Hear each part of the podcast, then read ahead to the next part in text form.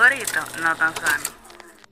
Yo, disfruta el sabor de siempre con harina de maíz mazorca y dale, dale, dale, dale.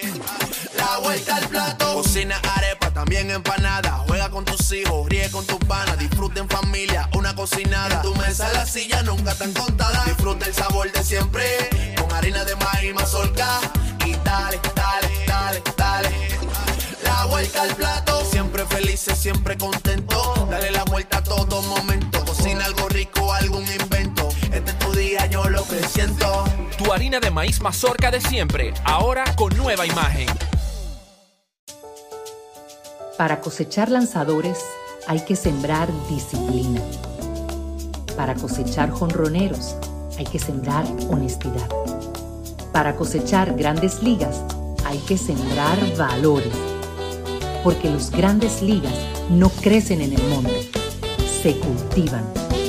Así como el mejor arroz. Arroz La Garza. Patrocinadores de nuestros próximos grandes ligas. Ahora vamos a hidratarnos con agua cristal en su nueva presentación de Tetra Pak. Agua cristal, menos plástico, más vida. Cada uno de nosotros tiene una forma diferente de celebrar el éxito.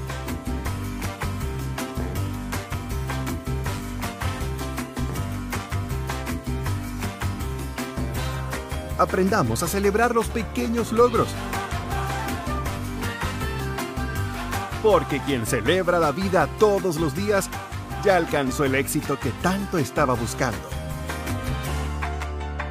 Don Pedro celebra todos los días.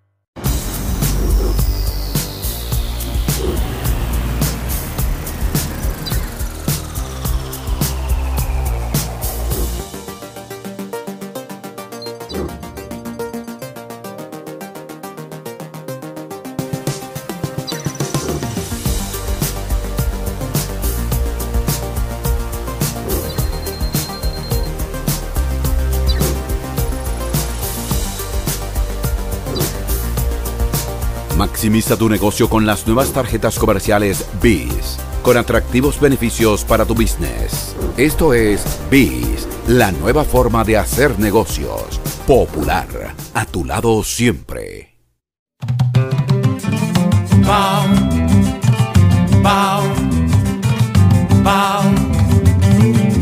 Te traigo poesía, te traigo sabor, flor de caña dulce, jugo de limón.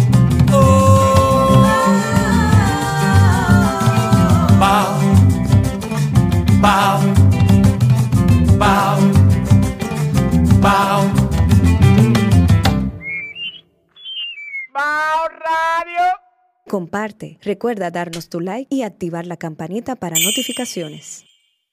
Hoy tenemos a Raquel Payewonsky. Raquel Payewonsky, quien no necesita introducción, ella viene en calidad de artista. Digo, eh, no, no, no, no, no, pero eh, es que no, es que lo- el- no es un saco, no es un traje que tú te pones y te quitas fácilmente.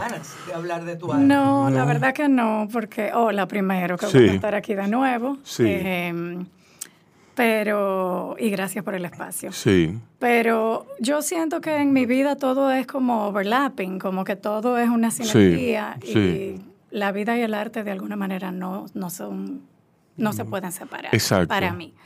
Entonces, las cosas que yo he asumido en mi vida se entretejen unas con otras. Y esta, esta labor en Chabón está de alguna manera entretejida con mi propia labor, tanto como artista y de alguna manera como activista cultural, porque yo pienso que cuando uno Sí. asume ese compromiso en República Dominicana, le cae el título de manera natural, porque Sí. hay mucho que hacer. Sí, sí, sí, sí.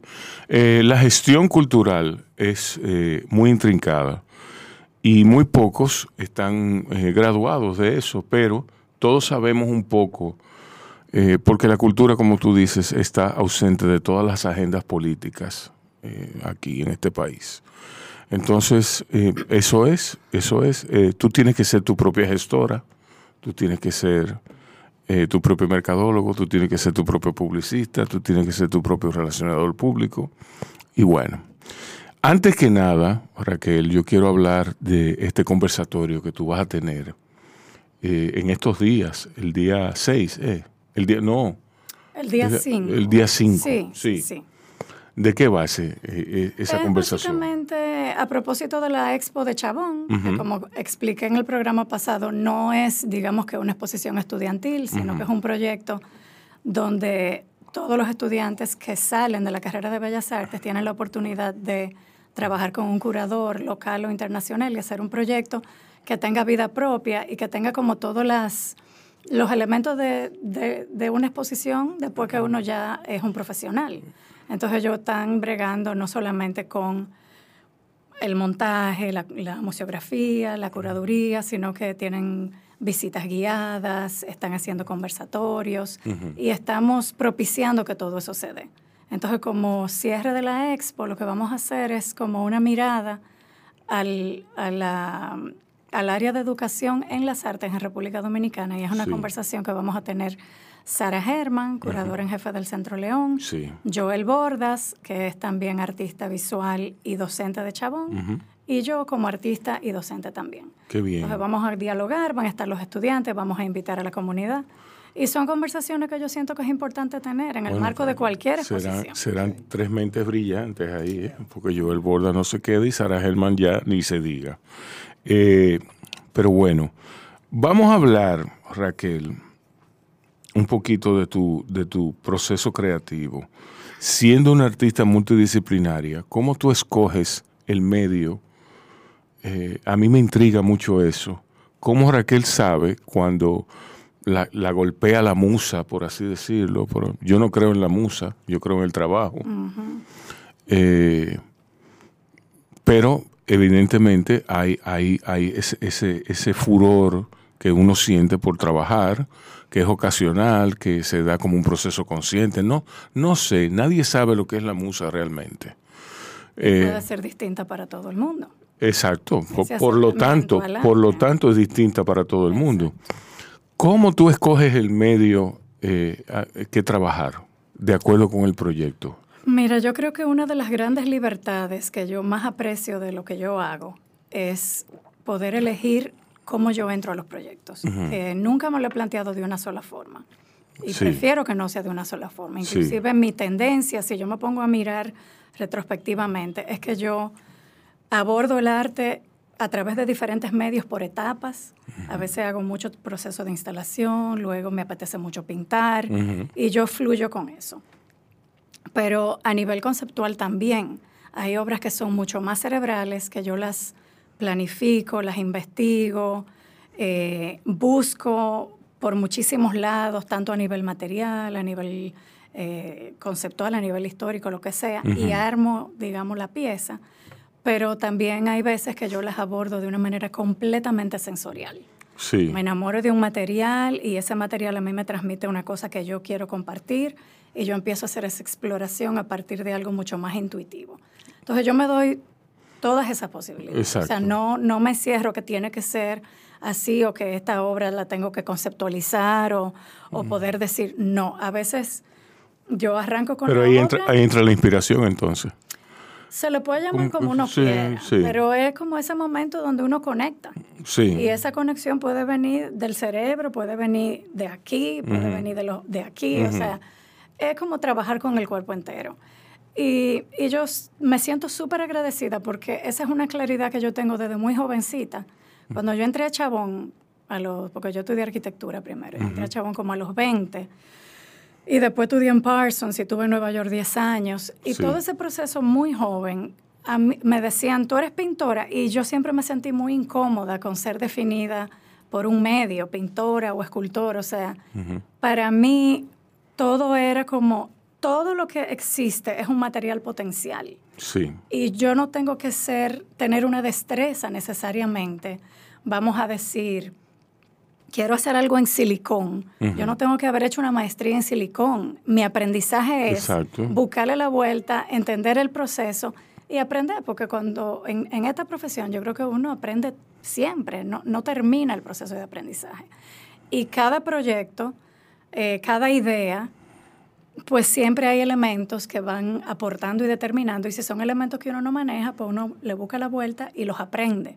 Y entonces se va como ampliando esa gama de posibilidades. Mira, Eh, a mí me alegra mucho que tú dijeras, eh, que, mencionaras tus estudios de arquitectura, porque eso te da el rigor necesario, el rigor intelectual necesario para tú abordar los, los distintos proyectos, los distintos medios que te ocupan. ¿De dónde tú vienes? Ya tú dijiste parte de tu historia académica, pero tú eres artista desde, desde pequeña.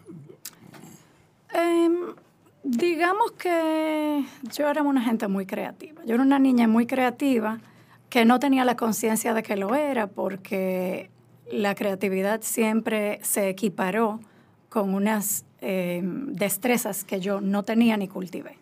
O sea, yo no era la niña prodigio que dibujaba. Sin embargo, mi, yo tengo recuerdos muy, muy jovencita, donde yo lo que hacía era maquillar y disfrazar. Sí. O sea, a todo el que yo podía, yo le hacía intervenciones, que es lo que yo todavía como artista hago. Sí. O sea, yo agarraba a mis primos y los vestía de extraterrestres y le hacía un montón de cosas. Y yo me doy cuenta que mi primer verdadero acercamiento al arte fue ese. Transformar un cuerpo que existe en algo de mi ima- imaginación y disfrutar el proceso. Y eso es algo que todavía yo hago y que tengo muy cerca de mí. Sí, pero bueno, generacionalmente yo te ubico como cerca de, de Jorge Pineda, Eh, Jorge es una década mayor que yo. una década mayor. Sí. Sí, pero te ubico como el, el- lo son la, es la misma investigación. Bueno, profesionalmente Sí. estuvimos caminando en paralelo por Sí. muchos años y fuimos como parte de una misma generación que en los noventas exploró mucho la instalación Sí. y que rompió un poco de los medios convencionales y fuimos grandes amigos. Sí, sí. Jorge, bueno, Jorge Pineda, era fácil ser amigo de Jorge Pineda. Sí. Sí. Eh, pero a mí se me ocurre también que la instalación es donde tú y Jorge, en, en todo caso, adquieren un mayor poder exponencial eh, en comparación con, con los otros medios. No es que no es detratando a los otros medios, pero las instalaciones tuyas tienen como hay un sentido.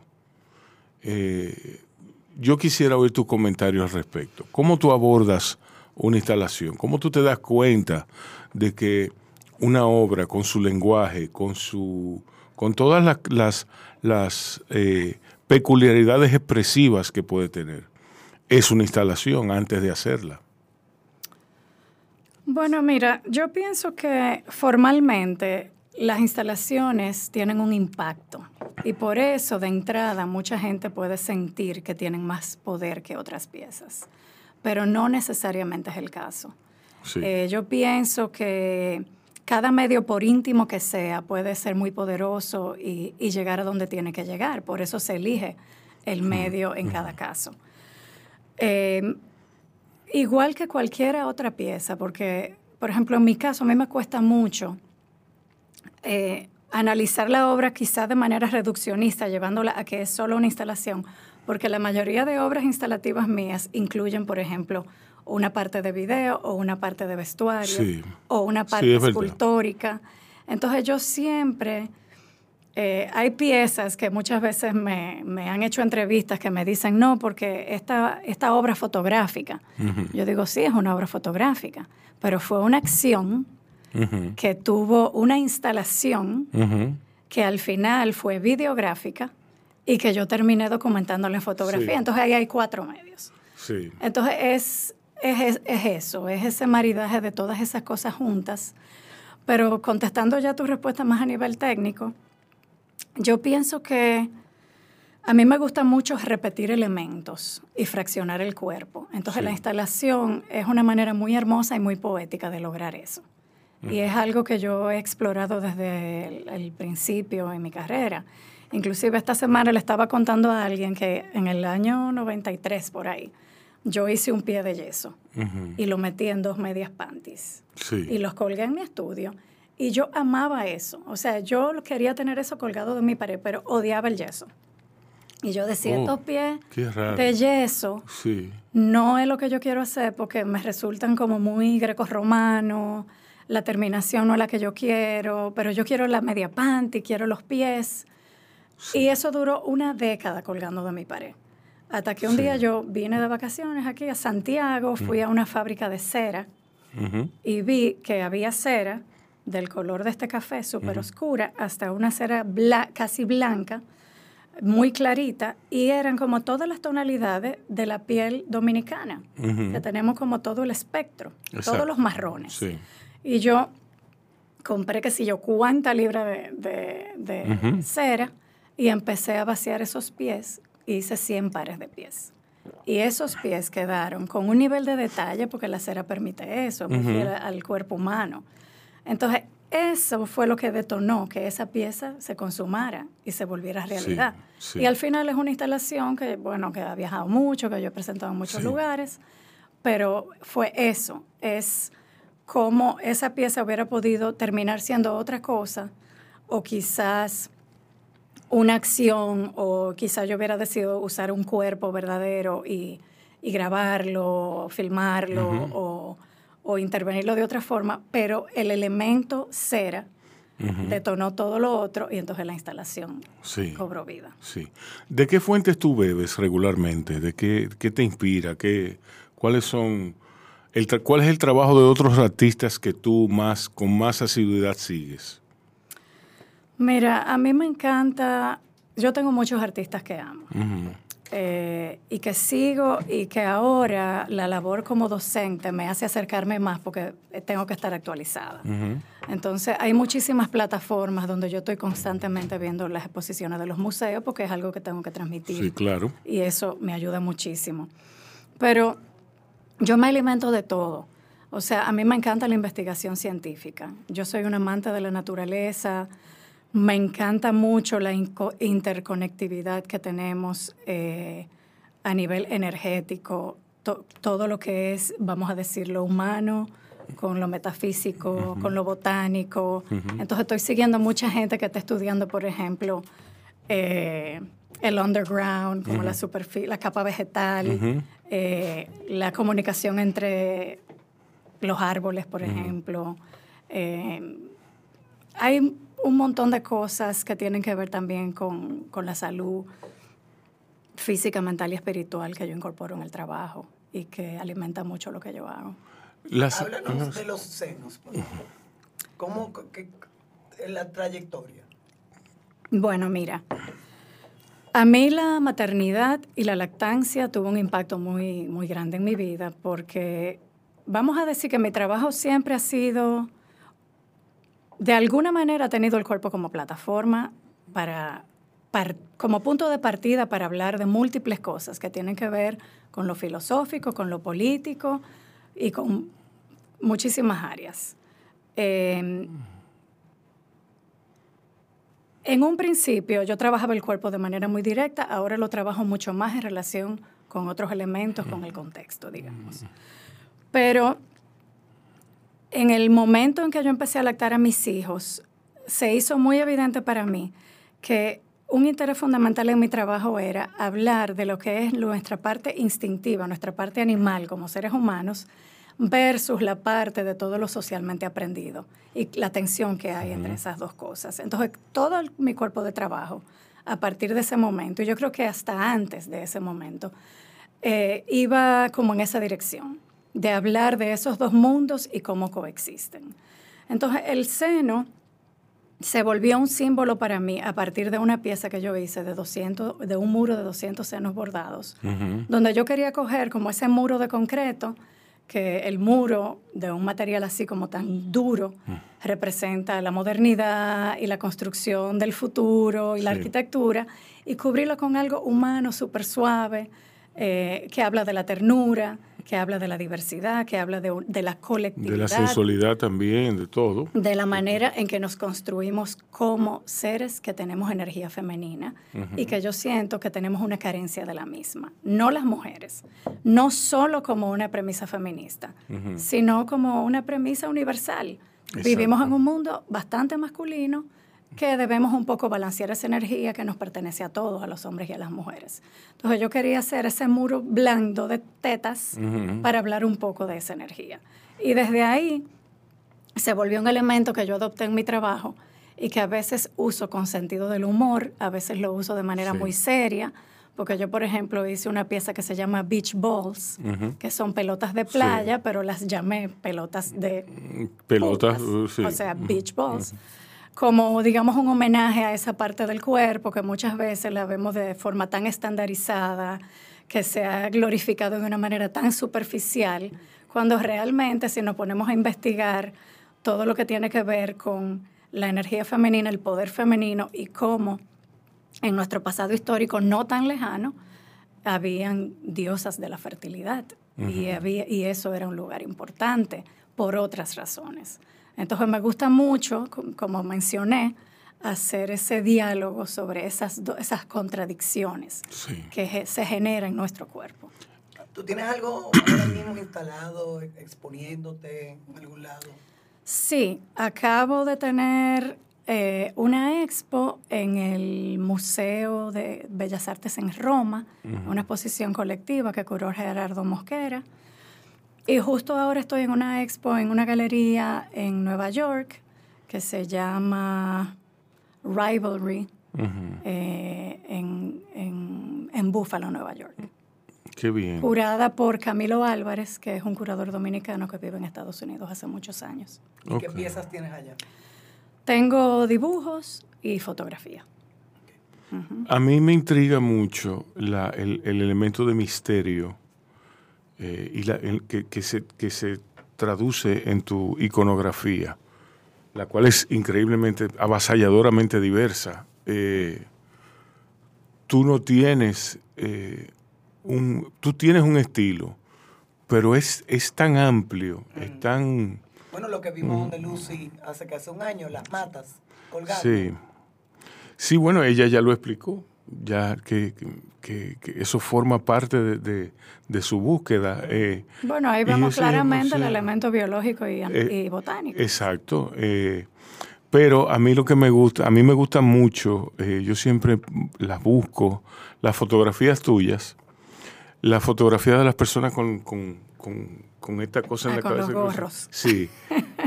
Eso, eso me encanta porque yo no sé, no sé cómo, cómo hacerlo, cómo, pero me doy cuenta de que hay cierta familiaridad reflejada en mí, pero no sé de dónde viene. Ah, pero eso me encanta. Sí. Esa es la idea. Sí. O sea, yo no quiero que la obra sea dogmática, ni que diga, o sea, yo no sé, ni quiero saber. Yo hago cosas que, que parten de una idea clara en mi cabeza, pero que van tomando vida propia. Y eso a mí me encanta, porque Sí. yo siento que ahí está el diálogo. Y que lo que yo siento que en, en esa experiencia, sobre todo en una obra como esa, Ujú. que pues, fue para mí una obra muy experimental, porque vamos a decir que fue como mi primer corto, Ajá. y donde yo quise hacer una- un experimento con todos estos cuerpos contenidos de la cintura para arriba, si se le puede llamar, Sí. conteniendo nuestro raciocinio Sí. y soltando nuestro instinto en un desierto como son las dunas de Baní, en una isla tropical. Sí. O sea, ese tipo de contradicciones es lo que yo busco, lo que me interesa. Es como eh, cómo la norma se rompe por todos lados y nos aferramos a lo que conocemos. Entonces me interesa empujar esa barrera de lo que no conocemos. Entonces fue como llevar este grupo de individuos, hombres y mujeres, contenerlos desde aquí, eh, con estos gorros de, de colcha espuma que de alguna manera bloquean un poco Ujú. sus sentidos y que en su deseo de protección y de, y de sobrevivir la experiencia, Ujú. se buscaron los unos a los otros, terminaron agarrados de manos, caminando por el desierto. Y toda esa experiencia, documentarla y ver qué me daba. Ujú. Entonces yo hice primero eso como trabajo fotográfico y después me di cuenta que yo quería como profundizar más. Y dos años después regresé con todo el equipo ¡Wow! y lo Qué hicimos de nuevo porque yo no, o sea, me quedé con hambre de, de la experiencia. Sí. Para la segunda experiencia yo publiqué en mis redes que en un principio cuando yo empecé a intervenir cuerpos y a hacer el trabajo fotográfico era, era difícil para mí conseguir modelos. Y ¿Por yo, qué?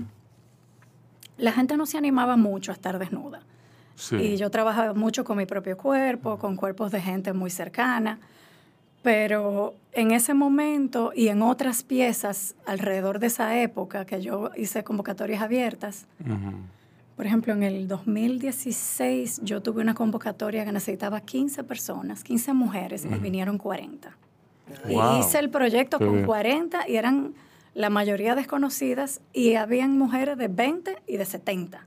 Qué bien. Que, fue, que es lo que yo quiero con mi trabajo, es hablar de diversidad. Por eso yo siempre eh, utilizo como esos, esa multitonalidad, esa multiedad, esa multicriterio de selección para, Ujú. para todo, porque somos un país muy diverso.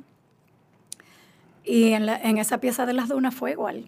Yo lo, lo puse en redes, yo pensé, bueno, se van a desnudar de la cintura para abajo, quizá eso, o sea, yo estaba preparada para que no hubiera mucho quórum, pero igualmente fue masivo.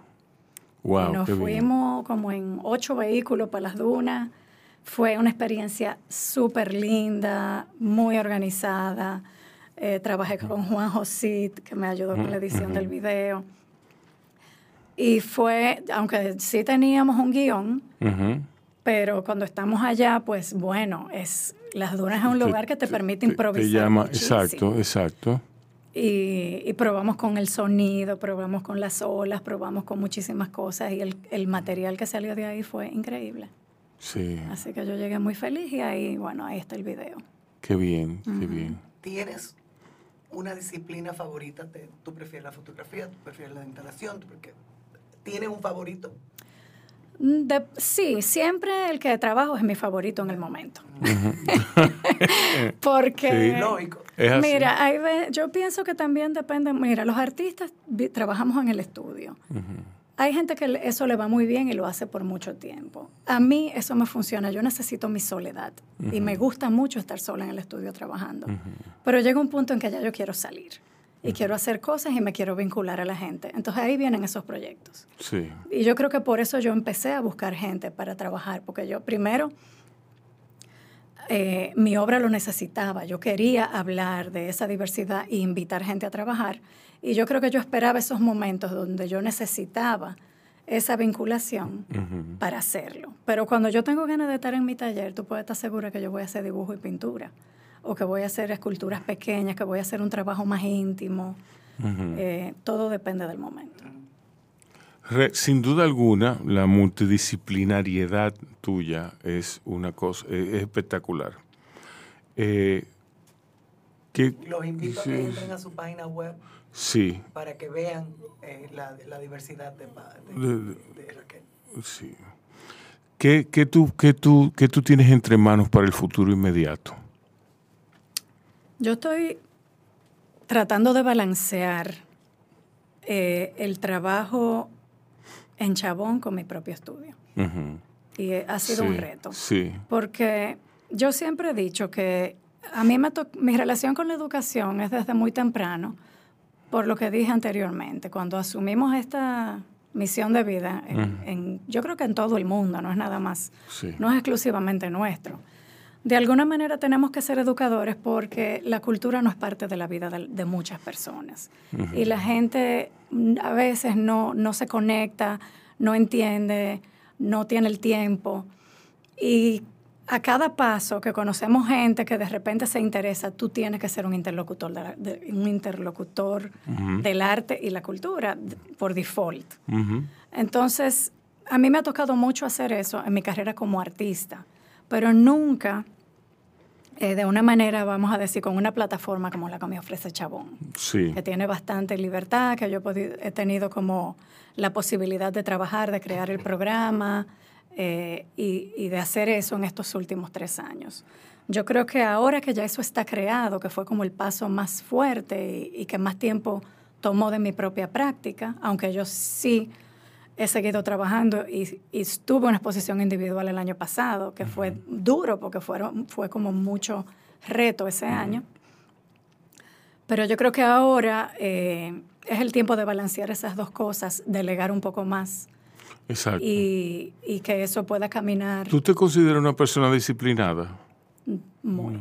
Muy, muy, muy disciplinado. Eso, eso tiene su uso. Mira, si yo no supiera, Yo- o sea, el esa- manejo del tiempo para mí lo es todo. Si no, yo no hiciera ni la cuarta Bueno, parte sí, de lo que hago. sí, sí, sí. Sí, tomando en cuenta el trabajo que dio esta entrevista, eh, digo, no por, nos, no, no por ti, sino por nosotros. Mira. Pero sí, yo pienso, y es algo que yo también le hablo mucho a los estudiantes, que a ver, nuestra, nuestro gremio tiene una reputación de ser eh, espíritus libres y bohemios No, y no sí, estructurados. pero- y yo pero no. enseño mucha estructura. Sí. Yo creo Sí. que la única manera de uno lograr, y siendo solamente artista, no hay, o sea, es intenso, porque los artistas no solamente tenemos que producir la obra, sino que tenemos que autogestionarnos. Sí. En la mayoría de los casos. Así por es. más que hayan estructura, por más que hayan instituciones, por más que haya galería, siempre hay un elemento de autogestión. Sí. Y eso toma mucho tiempo.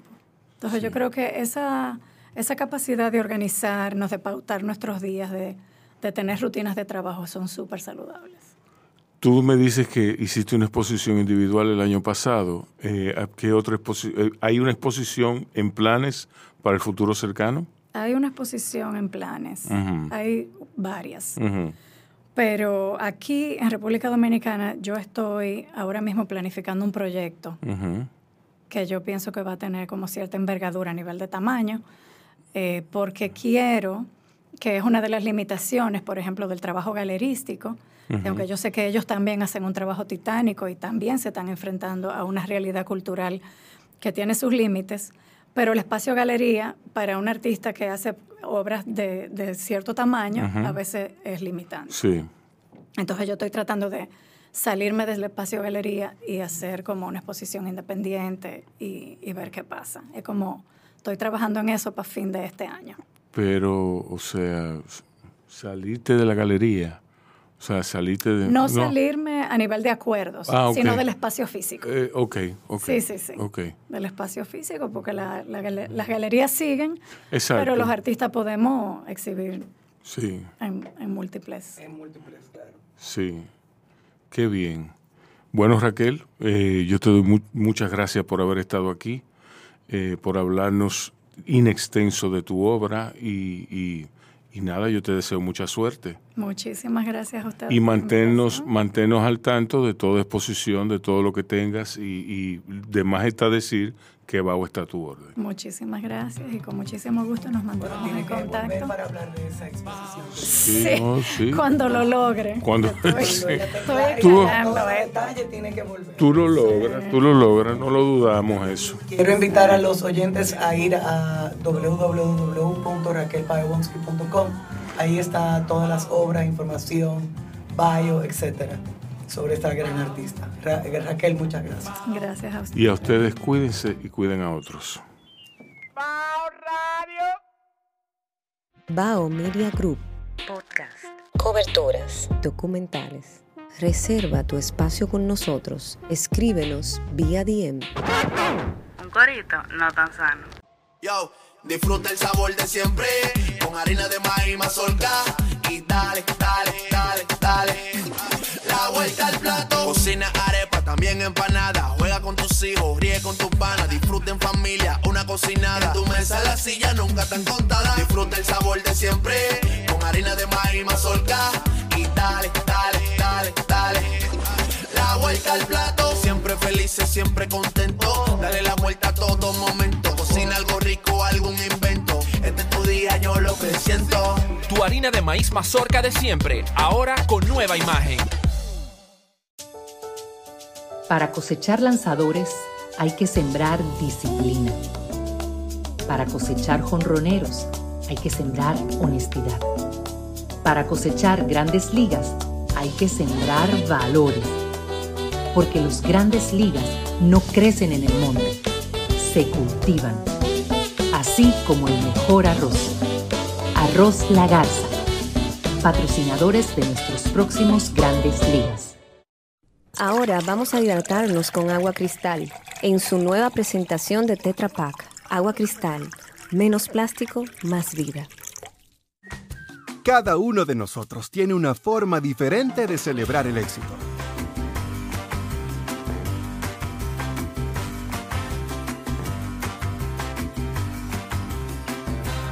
Aprendamos a celebrar los pequeños logros. Porque quien celebra la vida todos los días ya alcanzó el éxito que tanto estaba buscando. Don Pedro celebra todos los días.